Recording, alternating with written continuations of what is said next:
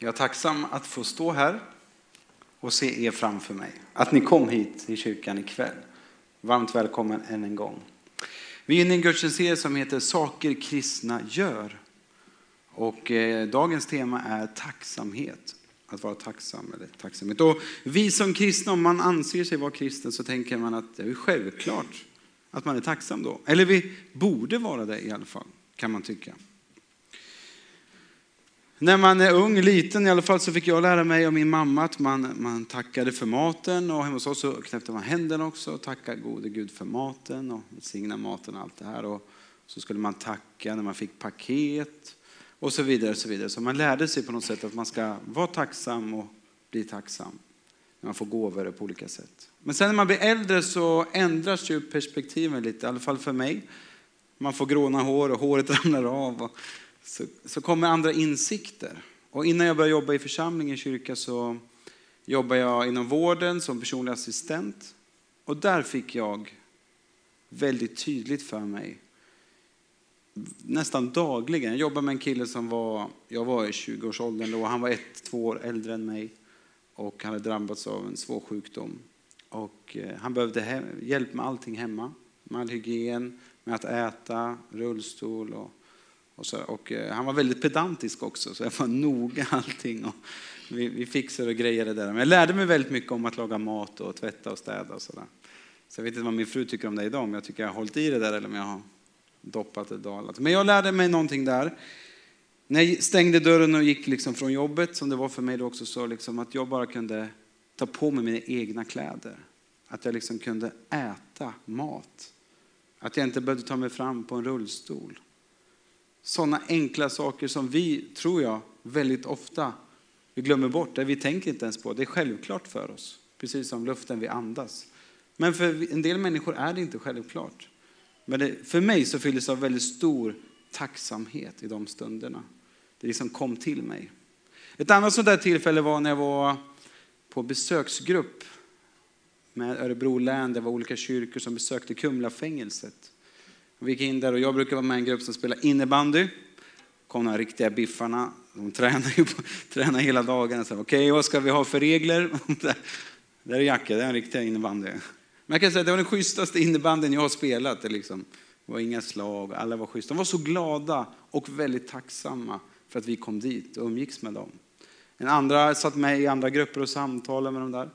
Men liksom, de här meterhöga betongväggarna och dubbla stängslen och denna rigorösa säkerhets, liksom, med pass och visitering.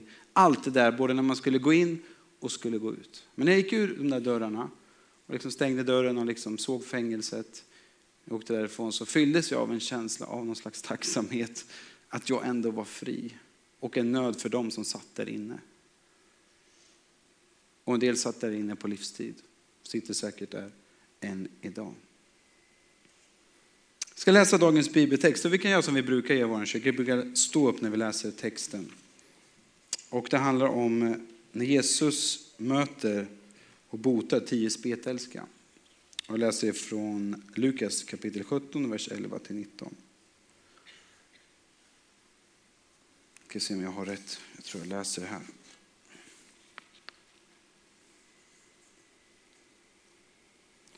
På sin fortsatta vandring mellan, mot Jerusalem kom Jesus till gränsen mellan Galileen och Samarien. Där gick han in i en by och plötsligt kom tio spetälska emot honom. De stannade en bit bort och ropade, Herre, Jesus har medlidande med oss. Då såg han på dem och sa, gå till prästerna och låt dem undersöka er. Och medan de var på väg dit blev de friska. En av dem kom tillbaka till Jesus när han såg att han hade blivit frisk. Och han ropade högt och hyllade Gud. Sedan kastade sig han ner framför Jesus med ansiktet mot marken och tackade honom. Och den mannen var från Samarien. Jesus frågade då, var det inte tio personer som blev friska? Var är de andra nio? Är det bara den här främlingen som har kommit tillbaka för att tacka Gud? Och till mannen sa han, res dig upp och gå, din tro har hjälpt dig. Varsågod och sitt.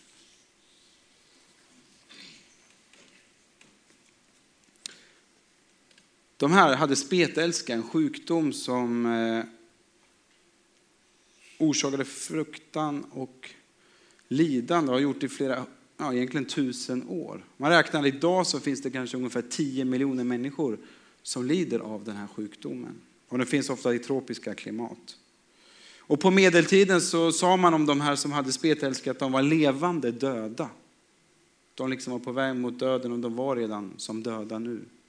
De var föraktade och på Jesu tid så bodde man oftast i grottor eller i, liksom, utanför staden. De hade inte ens bostäder. De fick hålla sig långt borta från övriga samhället. På ett sätt kan man säga att de var som i ett fängelse eller de var liksom utstötta. Och var det så att någon på något sätt blev frisk, vilket de sällan blev av den här sjukdomen, så skulle man gå och visa sig för prästen att man var okej, okay, att man kunde få bli en del av samhället igen, att man var frisk. Man blev utsatt från sina egna familjer. Och kom det någon, om man var spetare, så var man tvungen att ropa, ja, jag är oren, jag är sjuk, kom inte nära mig, för då kanske du blir smittad. Tänk in lite i tanken hur det var för dessa. Nu var det tio som det stod som exempel här, men det fanns ju många fler. Men som levde med den här obotliga sjukdomen.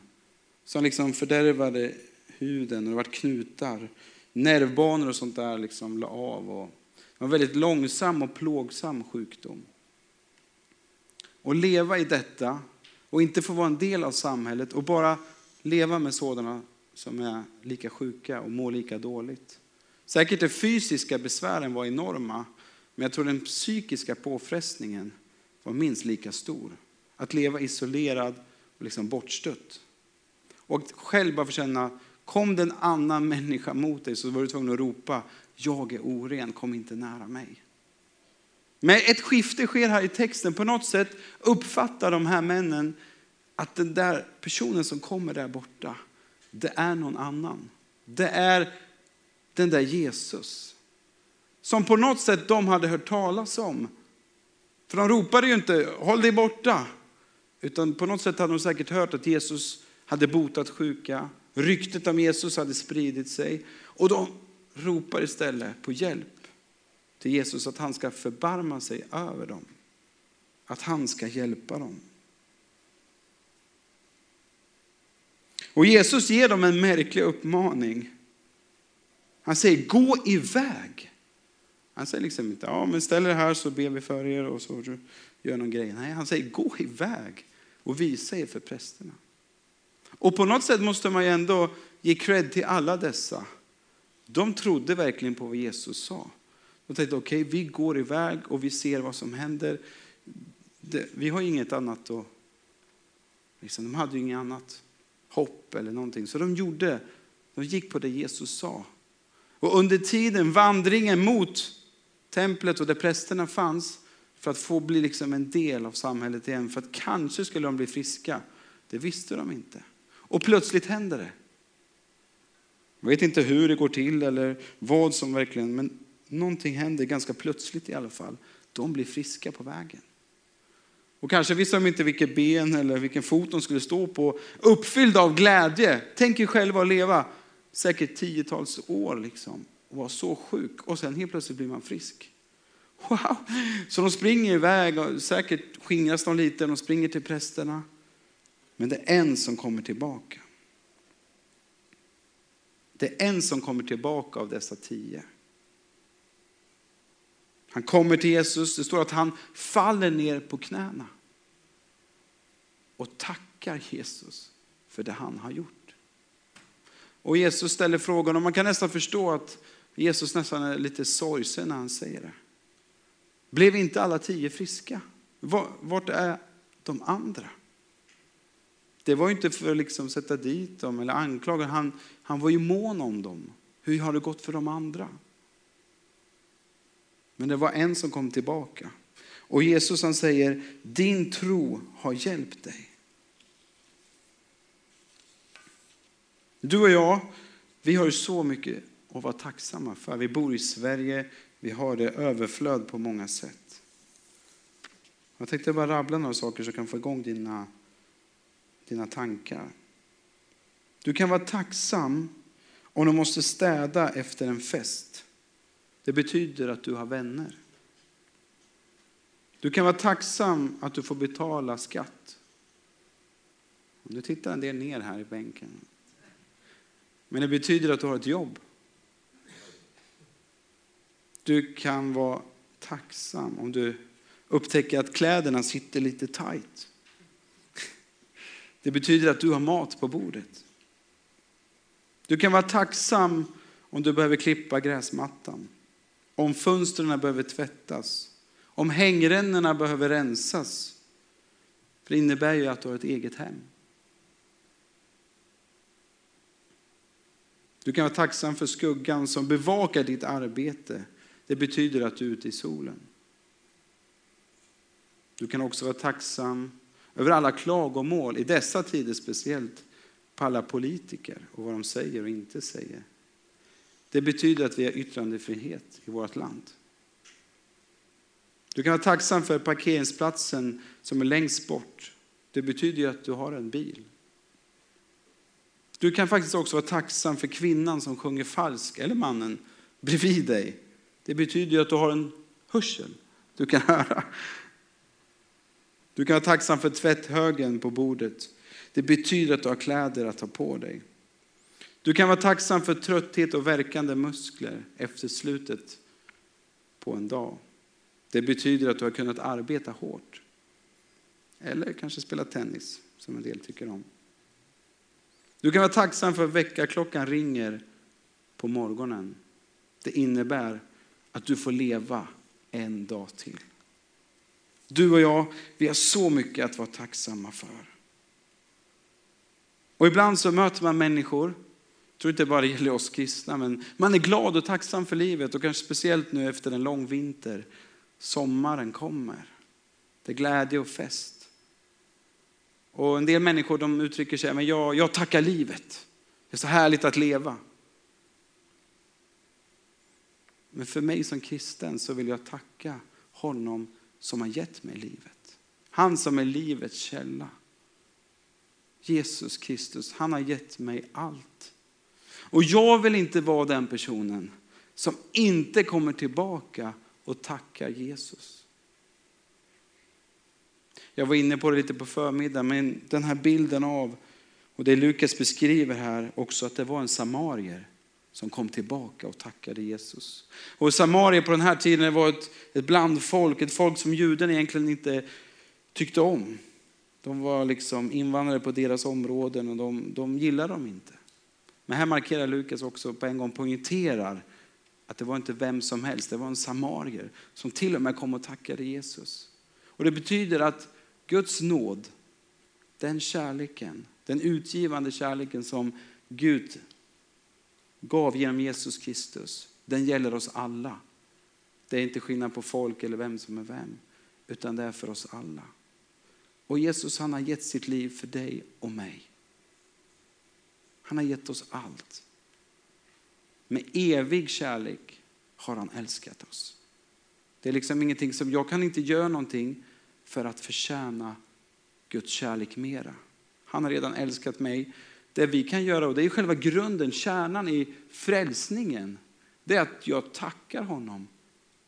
Tackar Jesus för vad han har gjort för mig. Han har betalat min skuld. Vi hade ett lån här, tror det var, det var ganska mycket pengar, 50 000. Det var mycket pengar för oss för ganska många år sedan. Och jag hade det via mina svärföräldrar. Och vid ett tillfälle så sa de, nej men eh, ni behöver inte betala tillbaka det där. För de hade, de hade gjort någonting med de andra barnen och så här. Och, bara, och den här känslan att, oj en skuld som blev betald. För mig var det en stor börda och en skön känsla. Men det är väldigt litet i allt detta i stora sammanhanget. Tänk dig den stora bördan och skulden som du och jag hade på oss genom synden. Alla har vi felat, alla har vi syndat. Jesus dog för alla. Jesus han sa till alla, gå till prästerna. Alla blev friska. Men det var en som kom tillbaka och tackade. Jesus har gett sitt liv för varenda västeråsare, varenda svensk, för varenda person på den här världen. Men hur många gensvarar och faktiskt kommer tillbaka och tackar honom? för livet som han har gett oss. Jag ska be lovsångsgänget komma upp här. Så ska vi ta en stund av förbön och framför allt tacksägelse den här kvällen.